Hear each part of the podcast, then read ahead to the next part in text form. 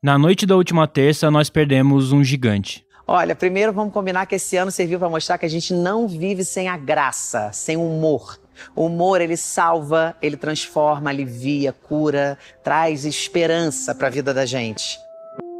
Esse é o Paulo Gustavo, que aos 42 anos se tornou mais uma vítima da Covid-19 no Brasil. Em pouco mais de 15 anos, o Paulo Gustavo saiu do anonimato para se tornar o maior fenômeno de público da história do cinema brasileiro. Ele é o grande nome da trilogia Minha Mãe é uma Peça, estrelada pela Dona Hermínia, uma personagem que é inspirada na mãe dele, mas que tinha um pouco da mãe de muita gente. E talvez por isso ela tenha feito tanto sucesso. Só os três filmes estrelados pela Dona Hermínia venderam cerca de 22 milhões de ingressos. O último, que foi lançado logo antes da pandemia, foi a maior bilheteria da história do Brasil. O Paulo se foi como uma pessoa muito querida pelos brasileiros. Foi um dos LGBTs mais conhecidos do entretenimento nacional e deixa um espaço vazio na nossa comédia. Como disse o Chico Felite em um texto que ele escreveu para a Folha, o Paulo Gustavo queria ter graça para ser o melhor amigo de um país. E ele conseguiu. Por isso, o programa de hoje é inteiro dedicado a ele.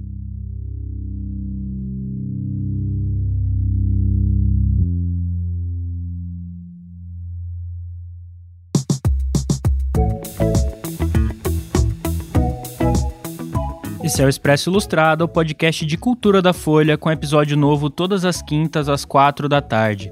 Eu sou o Lucas Breda. E eu sou a Isabela Menon, e a edição do programa é dela, a nossa DJ Natinha, a mais hábil e astuta da podosfera global. Bom, a gente tinha programado um episódio completamente diferente para essa semana, mas aí tudo mudou quando, quando o Paulo Gustavo morreu na noite de terça. Então a gente fez duas ligações para tentar entender como um ator como ele se tornou o maior vendedor de ingressos do nosso cinema e também saber do legado que ele deixa, da importância dele para nossa cultura.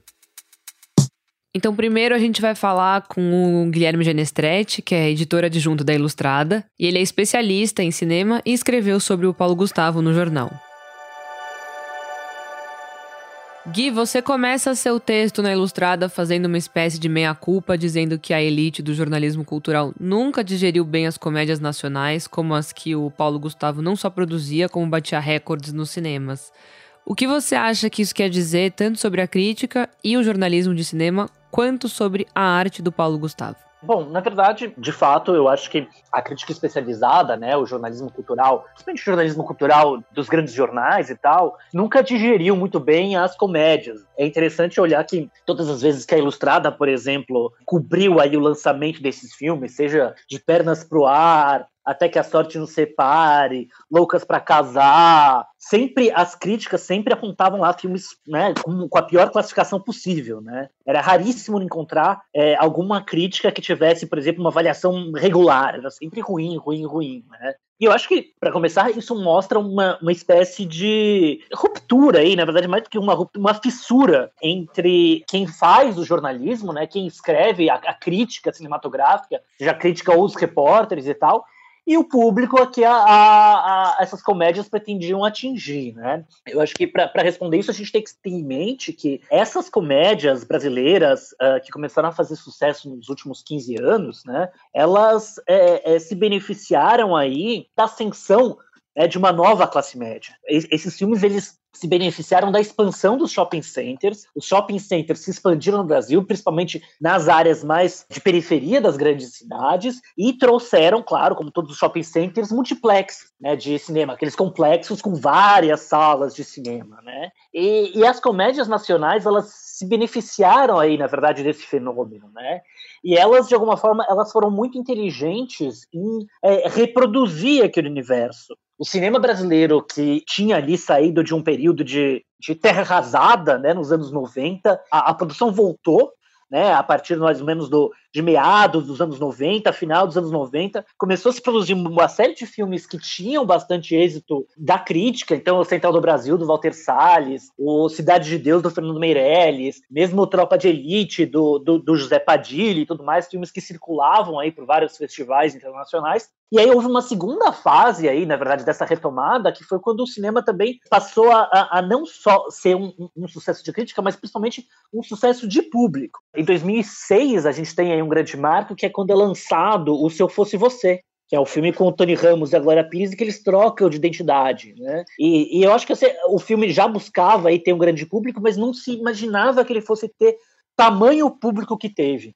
E aí ele abriu as portas aí para uma série de outros filmes, principalmente no começo, aí na virada, na verdade, dos anos 2000 para os anos 2010, para várias comédias que apostavam aí em figuras já um pouco conhecidas do público brasileiro, então Leandro Hassum, Ingrid Guimarães, por exemplo, é, e tiveram aí um, um, grande público. Mas era um humor, um, é, é, é um humor que é um humor até menos refinado, né? Eu acho que isso explica um pouco esse, esse fato da crítica, de alguma forma, torcer o nariz para essas comédias, né? É um humor muito calcado no, na comédia física, principalmente no caso do Leandro Hassum, né? Que faz humor muito físico, por exemplo, ou então de piadas é, até mais pueris, assim, até mais ingênuas, né? Acho que principalmente os filmes da Ingrid Guimarães, né? O Loucas para Casar, o, o De Pernas para o Ar, por exemplo, né? E a crítica nunca lidou muito bem com isso. Eu acho que isso, na verdade, é, é, é mais um sintoma do fato de que as pessoas que fazem parte da crítica, ou que fazem parte do, da, da elite do jornalismo cultural, não pertencem ao mesmo extrato social que, é, que essas comédias procuravam atingir. Né? A gente está falando aí de comédias que se beneficiaram dessa, é, dessa nova classe média, mas é, de alguma forma a formação né, dos jornalistas culturais como um todo, seja repórteres ou seja críticos, é uma formação bastante elitizada, né? É, é, é, gente de uma outra época, de um outro tipo de formação, de um outro tipo de, de bagagem. Né? Então, eu acho que isso, de alguma forma, explica aí é, o fato de que o jornalismo cultural como um todo nunca digeriu muito bem essas comédias. Você estava falando sobre a expansão dos shopping centers, principalmente nas periferias, e, e desse todo esse cenário, esse contexto. É, eu queria saber como que você acha que o Paulo Gustavo ele, ele utilizou isso a favor dele. Enfim, como que ele se encaixou, como, como que isso, esse contexto, tá nas, tá nas obras dele, como ele soube usar isso, vamos dizer assim. Eu acho que desde logo, né, quando é, se começaram a apostar nessas comédias e viram que elas tinham um grande público e viram qual era o tipo de público, houve aí uma corrida, né, uma corrida do ouro para conquistar esse tipo de público. E o que eu acho que diferencia o Paulo Gustavo dos outros é que, para mim, o Paulo Gustavo é, essa incorporação desses elementos dessa nova classe média era muito mais genuíno nele, né? É, eu acho que até porque ele é um ator que veio desse universo, né? Ele veio de uma família de Niterói de classe média baixa, né? Então ele conhece muito bem aqueles aqueles signos, aqueles símbolos. Eu acho que ele, é, na verdade, ele introjetava aquilo de uma forma muito mais orgânica, por exemplo, né, do que um outro do, do, que um outro ator da mesma geração que ele, né? Eu acho que os, os bordões da Dona Hermínia, né, aquela coisa de ela ficar falando, oh, minha filha, oh, minha filha, minha filha. Marcelina, minha filha, por que, que eu não conheço seu namorado ainda? É porque eu tô com ele há três meses. Ué, minha filha, então se você conhece o cara há três meses e tá grávida há três meses, você deu pro cara no primeiro dia, minha filha. Tomou um picolé, pelo menos, antes de dar pra ele, Marcelina? Ou dela fazer aqueles barracos, né? Eu acho que, assim, muita gente viu aquilo uma caricatura, mas de alguma forma aquilo era, era muito genuíno, né? Eu acho que todo mundo conhece de alguma forma uma Dona Hermínia, né? Uma pessoa que se comporta daquele jeito, né? Uma pessoa que é absolutamente despachada, uma pessoa que não se contém, uma pessoa que é, dispara aí impropérios, ofensas, enfim, a torto é direito, né? Aquela figura da mãe que se intromete muito na vida dos filhos, né? Eu acho que o, o Paulo Gustavo ele era muito talentoso porque ele sabia na verdade, para quem ele estava falando aquilo, né? É, é, ele, é, inclusive, ele, na verdade, nos filmes dele, ele tinha muito mais liberdade criativa, até porque a personagem do Minha Mãe é uma Peça foi criada por ele, né? Uma personagem que foi criada no teatro, é, nessa peça, Minha Mãe é uma Peça, de fato, que foi aí um fenômeno no teatro, né? Que rodou o país. É, eu acho que é, é muito em função disso. Eu acho que ele, mais do que os outros pares, ele conhecia esse universo porque ele vinha desse universo especificamente. Ô Gui, e agora o que, que você acha que muda no cinema de comédia brasileira com a morte do Paulo Gustavo? Bom, se a gente for para pensar, no que muda aí, acho que com a morte do, do Paulo Gustavo para as comédias nacionais, eu acho que a, a, primeiro a gente precisa levar em conta que é, já nos últimos anos as comédias elas vinham sofrendo aí um, um declínio de público. É, isso afetou, é, para começar, o hábito de ir ao cinema, né, que nunca foi um hábito barato, mas acho que o cinema deixou aí de ser um pouco é, uma das principais opções de diversão. Ao mesmo tempo, o streaming começou a ganhar mais espaço, né, então é, é, o fato dessas comédias até então serem muito calcadas na ideia delas, terem, delas serem lançadas no cinema, acho que representou um baque. A gente também não pode esquecer que a crise econômica ela teve aí um efeito particularmente sentido nesse tipo de classe média, que é, de alguma forma teve aí que segurar as contas. É, então acho que a gente viu aí nos últimos anos, nos últimos quatro anos, uma espécie de declínio. Mas o Paulo Gustavo ele parece que ele parece não, ele de fato se manteve a, a, parte disso, porque os filmes dele, Minha Mãe é uma peça 2, Minha Mãe é uma peça 3, lançados aí depois da crise econômica, depois da, da, da, desse declínio, eles continuaram atraindo o grande público. E eu acho que é, o único responsável por isso é o próprio Paulo Gustavo, porque ele é um, ele é um ator excelente, é, ele é uma figura absolutamente carismática.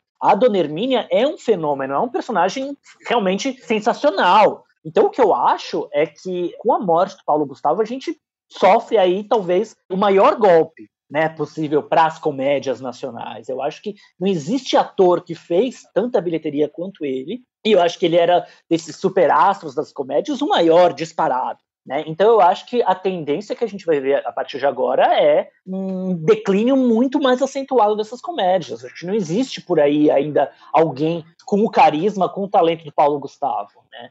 Então, por isso que eu acho que isso pode significar, sim, a, a pá de cal na, nas comédias nacionais, né? Nesse tipo de, de comédia aí que, que, despontou nos últimos anos. O Maurício Sticer, ele escreveu no UOL um texto que ele fala sobre essa, vamos dizer assim, uma façanha do Paulo Gustavo, que foi ter toda essa fama e ser esse superastro que você falou sem estar presente na TV aberta, né? Considerando o Brasil que tem uma, uma TV muito forte, que a população assiste muito mais TV aberta do que vê cinema, né? É, eu queria saber a que, a que você atribui isso, se é que a gente pode atribuir alguma causa a isso, e se você acha que isso representa, de certa forma, uma quebra de paradigma, é, de, de ser tão famoso como ele conseguiu ficar sem, sem estar na TV. E aí eu já queria emendar também e saber se você acha que a Dona Hermínia teria espaço na Globo, por exemplo, se ela se encaixaria na programação da Globo. É uma quebra de paradigma, né? É, eu acho que ninguém esperava, talvez, que alguém é, como Paulo Gustavo, que não era tão conhecido do público da TV aberta, justamente porque ele não tinha espaço na TV aberta, né, é, fosse fazer esse, fosse ser esse fenômeno. Mas eu acho que é, é ele se beneficiou também, na verdade, da expansão da TV a cabo, né. Eu acho que o período aí em que ele esteve no Multishow e tudo mais, foi justamente o período que é, a TV a cabo se tornou um hábito de consumo muito mais disseminado no país, né. A gente está falando da época, por exemplo, da lei da TV paga, né, quando ela, quando ela surgiu, e que foi uma, uma lei que também é, procurou se beneficiar dessa onda, né? A chamada Lei da TV Paga vai beneficiar a produção brasileira de audiovisuais. As TVs por assinatura vão ser obrigadas a exibir conteúdo nacional como curta-metragens em horário nobre. Era um momento em que é, é, TV por assinatura estava se tornando um bem muito mais acessível, né, muito mais democratizado. Então, acho que por mais que o, o, Paulo Gustavo não estivesse na TV aberta, a TV a cabo já era uma realidade muito importante para uma série de brasileiros. Isso talvez explique um pouco o, o fenômeno dele, mas isso, não, na verdade, não, não descaracteriza o fato de que sim, de que é uma quebra de paradigma.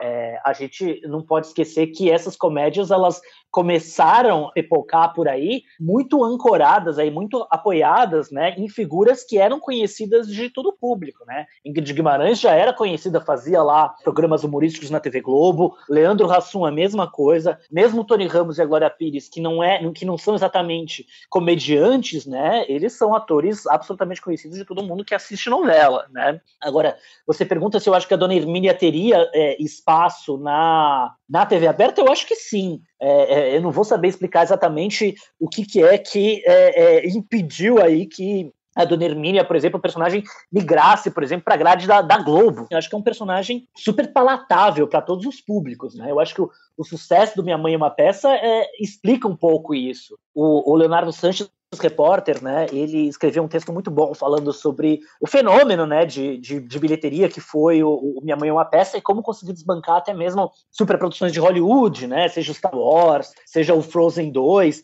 e mesmo fazer frente aí a produções uh, religiosas, né, produções como essas encampadas aí pela, pela Igreja Universal, caso da cinebiografia do, do Edir Macedo, né, ou mesmo do, dos Dez Mandamentos e tudo mais, né, e existe aí esse paradigma, né, essa questão. Como é que num país notadamente tão preconceituoso como o Brasil fez sucesso uma personagem interpretada por um ator gay que se vestia de, de mulher, né, e tal, que era uma drag praticamente, né. É, eu acho que na verdade não existe aí uma contradição, né. Porque uh, uh, o, o, Paulo Gustavo, de alguma forma, ele, o, a, o personagem dele, é, ele, ele, nunca procurou ser afrontoso, né? Afrontoso no sentido de nunca uh, é, procurou levantar a bandeira com aquele personagem, né? É, eu acho que a, a, figura aí do homem vestido de mulher, ou da, da transformista, ou da, da, da, própria travesti, enfim, é, eu acho que de alguma forma ela já é assimilada já é assimilável desde que ela não ostente uma bandeira, desde que ela não levante uma bandeira. Então, sim, eu acho que a dona Hermínia teria também é, espaço na TV aberta. No fim do texto, você relembra outro Paulo importante no cinema brasileiro, o Paulo Emílio Salles Gomes, o pai da Cinemateca Brasileira. Ele tinha um interesse devotado pelas chanchadas dos anos 40 e achava que as produções populares tinham um elemento bem brasileiro mais do que o cinema autoral. Eu queria saber onde você encaixa as produções do, do Paulo Gustavo nesse histórico do cinema brasileiro e o que ele trouxe de novo para essas produções contemporâneas. É, bom, o Paulo Emílio, né, que foi o criador da Cinemateca, ele é o maior teórico brasileiro do cinema. Mas o interesse que ele tinha no cinema, né, pelo cinema, não era do cinema simplesmente como arte, né, como uh, manifestação artística. Ele interessava pelo cinema porque o cinema era um fenômeno de massas. A gente não pode esquecer que grande parte da produção do Paulo Emílio foi ali, na verdade, nos anos 40, 50, 60, 70. Ele tinha, na verdade, uma, uma paixão por estudar o cinema, o cinema como produto de massa. É, talvez, por exemplo, hoje ele não teria mais esse mesmo interesse em estudar o cinema. E agora, o, o, o engraçado é que Paulo, Paulo, Paulo Emílio, um cara de formação aí, de ligado à esquerda, por exemplo, ele é, é, via muito o cinema é, nacional como uma espécie de de resposta né, à, à, chegada do cinema americano no Brasil e tudo mais. E ele, de alguma forma, ele também se confrontava com a mesma, o mesmo dilema que a gente vive hoje, né? Porque ele também via aí um fenômeno estrondoso das chanchadas cariocas, né? Aquelas chanchadas dos anos 40, uh, Dercy Gonçalves, Oscarito, Grande Otelo e tudo mais. Mas ele via que por mais que esses filmes tivessem aí um grande êxito de público, elas não tinham aí o mesmo respaldo lado da crítica. E eu acho que o pensamento dele é, é muito interessante porque ele vê bastante valor né, nessas comédias, porque ele acha que elas, de alguma forma, elas representam muito do Brasil, né? Ele tem esse grande ensaio, né, que é o ensaio mais famoso dele, que acho que é referência para qualquer pessoa que vai procurar entender cinema, cinema brasileiro e tal, que é Cinema Trajetórias no Subdesenvolvimento, né, que é o maior é, ensaio dele, o ensaio mais famoso dele, escrito em 1973. E ele fala lá que é, é, ele vê numa série de, de filmes feitos para as massas e tudo mais, né? É, seja lá como vocês queiram classificar isso, que ele vê ali uma manifestação absolutamente genuína do que é o Brasil, né? E do Brasil, inclusive nas suas próprias deficiências, nas suas próprias incompetências, né? Ele fala que o Brasil, na verdade, para o Brasil tudo é estrangeiro e a forma como o Brasil assimila a produção estrangeira é o que de alguma forma torna o Brasil absolutamente original, né? E é uma marca aí do seu desenvolvimento do seu subdesenvolvimento é, é crônico, de alguma forma, né? É, eu acho que essas comédias nacionais, do Paulo Gustavo, inclusive, elas são também uma resposta, de alguma forma, à, é, à, avalanche de produções estrangeiras. Né? Eu falei do Se Eu Fosse Você, por exemplo. O Se Eu Fosse Você, ele fez bastante sucesso reciclando uma fórmula narrativa que o cinema americano já faz há um milhão de anos. A troca de identidades, né, que o Tony Ramos e a, e a Glória Pires sofrem durante o filme. Já tem filme da Jodie Foster, que ela troca de identidade com a mãe dela. Depois refilmaram isso, se não me engano, com a, com a Lindsay Lohan, a mesma coisa. Quer dizer, é um, é um mote aí mais do que manjado, né, que o cinema americano é, é, trazia, né? E essas comédias nacionais, eu acho que elas deglutem aí o produto estrangeiro, né, as comédias estrangeiras e, e elas transformam isso numa coisa absolutamente nova, né? Ou melhor, uma coisa absolutamente original, brasileira. Então eu, eu acho que o Paulo Emílio, por exemplo, teria essa mesma opinião a respeito de um filme como os filmes do Paulo Gustavo, sabe? Eu acho que ele também veria nelas é, uma representação absolutamente legítima, genuína do que é a cultura nacional, porque de fato é, sabe? É, é, eu acho que quando a gente avalia aí uma série de elementos que esses filmes trazem, eu acho que eles estão falando sobre o Brasil da nossa época. O, o, Até que a Sorte nos Separe é muito interessante, porque é um filme que o, o personagem do Leandro Hassum, né, a família dele, de, de alguma forma, fica rica né, é, de uma hora para outra. Né? E o próprio desconforto dele, de alguma forma, é, de, né, de se, se sentir, na verdade, parte de uma outra classe social, eu acho que de alguma forma ecoa também um pouco essa sensação de uma ascensão de outra é, classe social, né, de outra classe média, né? Então, sim, eu acho que essas comédias nacionais, o Paulo Emílio, se vivo estivesse, também teria talvez esse mesmo interesse, essa mesma curiosidade por ver nelas algo bastante brasileiro, né, algo bastante genuíno. Gui, muito obrigado pela participação, pela, pela paciência, por atender a gente na sua folga. Imagina, me chama Obrigada, sempre. Gui. Obrigada. Um beijo. Beijo, tchau, tchau.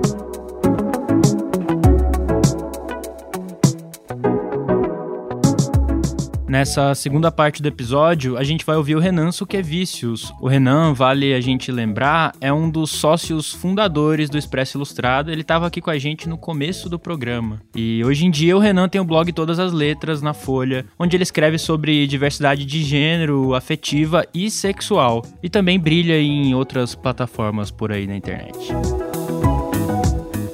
Renan, muito obrigado por, por atender a gente, por falar com a gente. É, o, o Paulo Gustavo ele foi um dos LGBTs de maior sucesso da história do entretenimento nacional. Enfim, usou o riso para levar esses assuntos de sexualidade, de gênero, para pessoas que jamais entrariam em contato com essas questões se não fosse por ele, muito possivelmente. A, a, pergunta eu acho que mais óbvia para fazer no começo é como você acha que o, que o Paulo Gustavo, um cara gay e que até se vestia de mulher para atuar, como ele conseguiu fazer sucesso num país tão preconceituoso como o Brasil? É, eu acho que o Paulo Gustavo ele conseguiu navegar bem na nossa realidade assim do agora, né? Dos artistas desses nossos tempos, em que você tem uma pessoa que desempenha um papel é, na TV, no teatro, no cinema, e ela tem também uma vida quase que paralela nas redes sociais. É, então hoje a gente assiste televisão com controle remoto numa mão e celular na outra, interagindo nas redes sociais, comentando no Twitter ou stalkeando aquela pessoa que a gente está vendo no Instagram.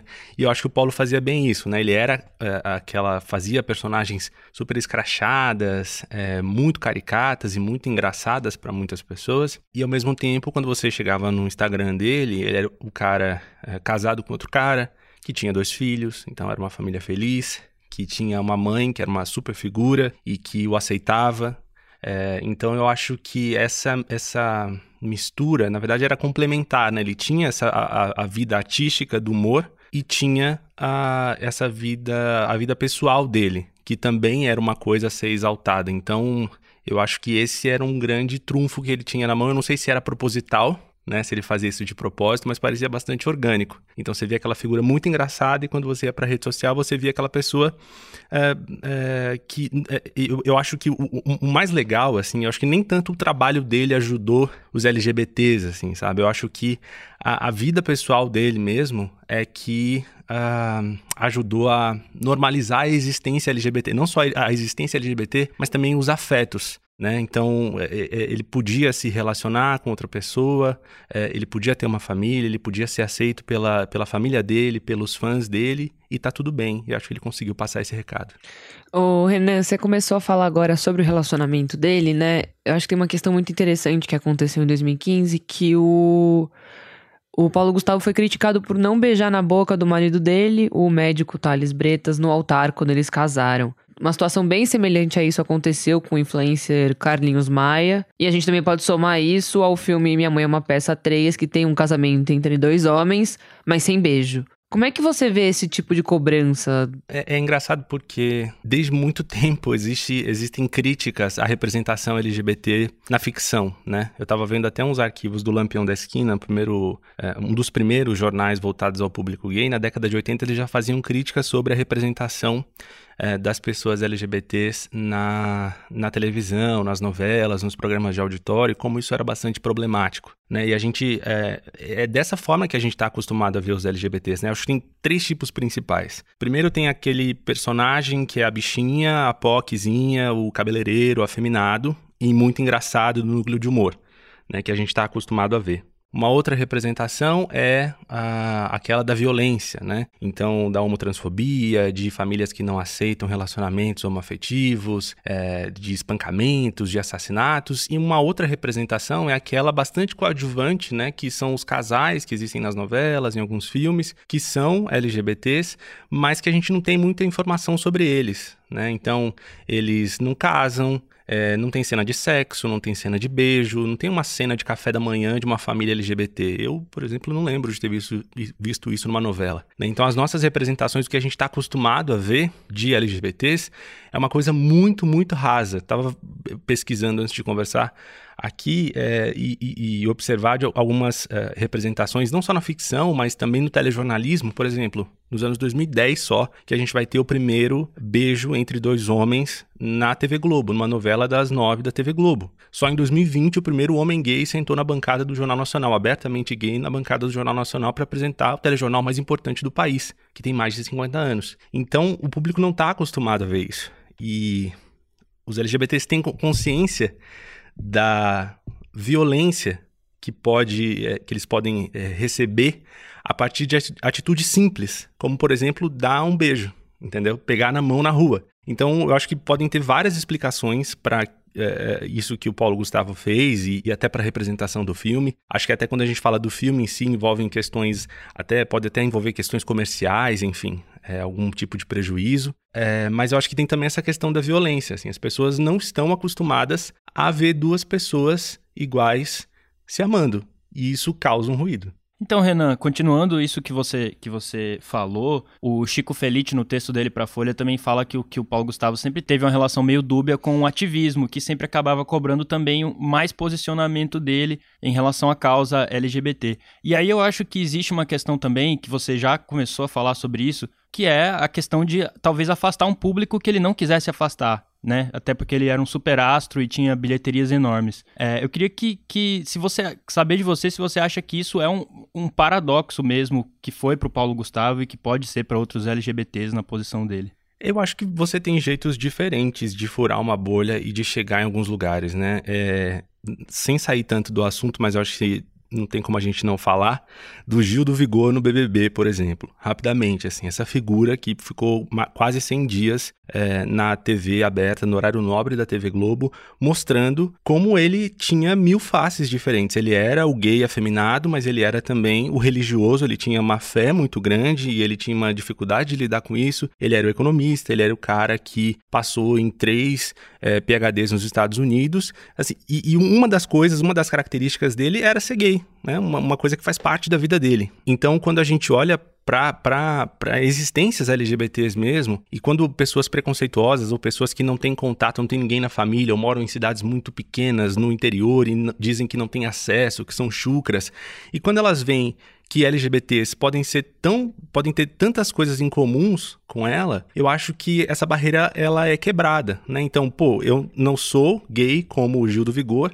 mas eu sei o que é ralar para passar no PhD. Eu sei como é fazer uma missão na igreja mormon pelo país. É, sei lá, eu sei como é ser economista, eu sei como é ser acadêmico no Brasil, eu sei como é ser nordestino. Outras coisas no, nos ligam às pessoas. E quando a gente começa a ver é, características tão parecidas e começa a humanizar as pessoas, quando a gente tem condições de se ver nas outras pessoas, eu acho que o ódio não aparece tanto. Então, é, eu acho que o que o Paulo Gustavo fazia era uma, um tipo de militância. Talvez não a militância que é, um grupo específico esperava que ele fizesse. Mas ele estava, de certa forma, fazendo uma militância, e eu acho que ela aparece justamente quando a gente vê tanta gente falando do Paulo Gustavo hoje, tanta gente é, num luto pela morte do Paulo Gustavo, pessoas que não são LGBTs, que não tem nada a ver com a militância, com a causa, com nenhuma bandeira, mas que gostavam dele, do trabalho dele e que tinham uma afeição por ele, pela família, enfim. Eu acho que de alguma forma ele militou, sim. Ô, Renan, querido, pra gente finalizar, no seu texto que você escreveu no blog Todas as Letras, você lembra uma cena do programa Vai Que Cola no, do Multishow, o,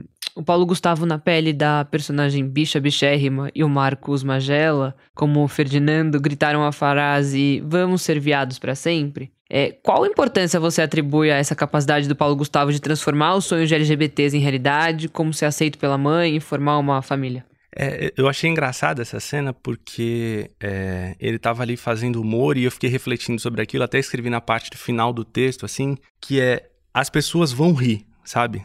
É, se você é um homem gay afeminado, as pessoas vão apontar e vão rir para você. Se você é uma mulher trans, as pessoas vão apontar e vão rir. Se você está andando de mãos dadas com o seu companheiro ou companheira, as pessoas vão apontar, vão rir.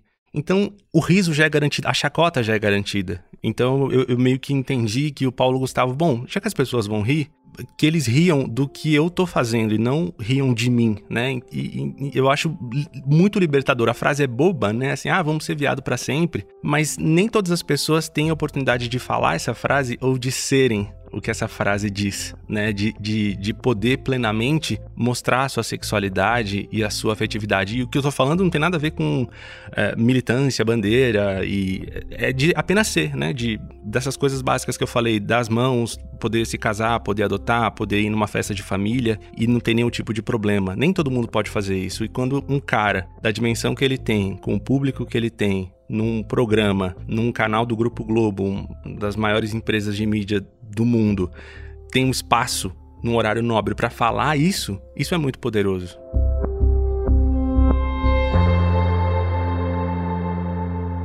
Bom, mas antes da gente finalizar, eu queria colocar o pedacinho de um vídeo que eu achei esses dias, que foi bastante compartilhado. É uma cena em que o Paulo tá com asas de anjo, falando como se ele estivesse no céu, que eu espero que é onde ele esteja agora.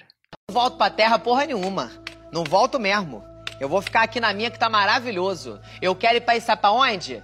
Pra onde tá Chico Xavier, pra onde tá Gandhi, pra onde tá Irmã Dulce. É pra lá que eu quero ir. É bola pra frente, vida pra frente, é vida que anda. É bola pra frente que pra trás vem gente. Entendeu? Mas espera, antes de ir embora, a gente tem as dicas da semana. Hoje as, as dicas são um pouco diferentes. A gente inclusive chamou a nossa editora maravilhosa, DJ Natinha, pra... porque ela assistiu um dos filmes do Paulo, o último que ele lançou, Minha Mãe é uma Peça 3, é, logo antes de começar a pandemia, não foi isso, Nath? Foi isso, foi o último filme, foi um dos últimos filmes que eu vi no cinema. É, minha mãe odeia filme cult, é super difícil levar ela no cinema. E ela adorava o Paulo Gustavo. A gente levou ela para ver Minha Mãe é uma Peça 3. A gente, eu e minha irmã jantamos com ela depois. E a Dona Hermínia era um pouco minha mãe, um pouco minha avó um pouco minhas tias. Nossa, a Dona, Her Dona Hermínia é minha avó também, completamente. Dona Maria Cristina. E aí, cara, a gente deu muita risada, assim, e acho que o Paulo Gustavo gostaria de ser lembrado assim, pelas coisas legais que ele fez, pelas risadas que a gente deu com ele. Enfim, vai ficar um buraco aí no nosso cinema, sem dúvida. Você gostou do filme, Nath? Eu gostei. Cara, aquele. Era um. Era fácil dar risada, né? Tá faltando motivo pra gente dar risada e, e o filme trazia isso, assim, não precisava ficar pensando demais. Era sua mãe ali, uma coisa que se identificava, muito absurda, que acontece, é uma mãe que se intromete na vida do filho. E era, era legal, assim, era leve. Legal, acho que também a gente podia complementar dizendo, indicando o nosso ouvinte entrar no, no site da Folha, na parte do guia da Folha, que lá tem um, tem um texto que fala onde você pode consumir e encontrar os filmes do Paulo Gustavo, as produções dele no streaming, como por exemplo 220 volts, Os Homens São de Marte, é para lá que eu vou. É, o Paulo Gustavo na Estrada, que, que inclusive é uma série documental, né, Isa? É sim, é uma série documental do, do Globoplay que acompanha o Paulo Gustavo em turnê pelo Brasil e também em Nova York. E com a mãe dele, enfim, são imagens de backstage, então é, é legal de assistir. É isso, procurem mais sobre o Paulo Gustavo na internet. Episódio de hoje um pouco, um pouco mais triste, né? Também não tem como ser muito diferente. Mas é isso. Este programa usou áudio da Rede Globo e da TV Brasil.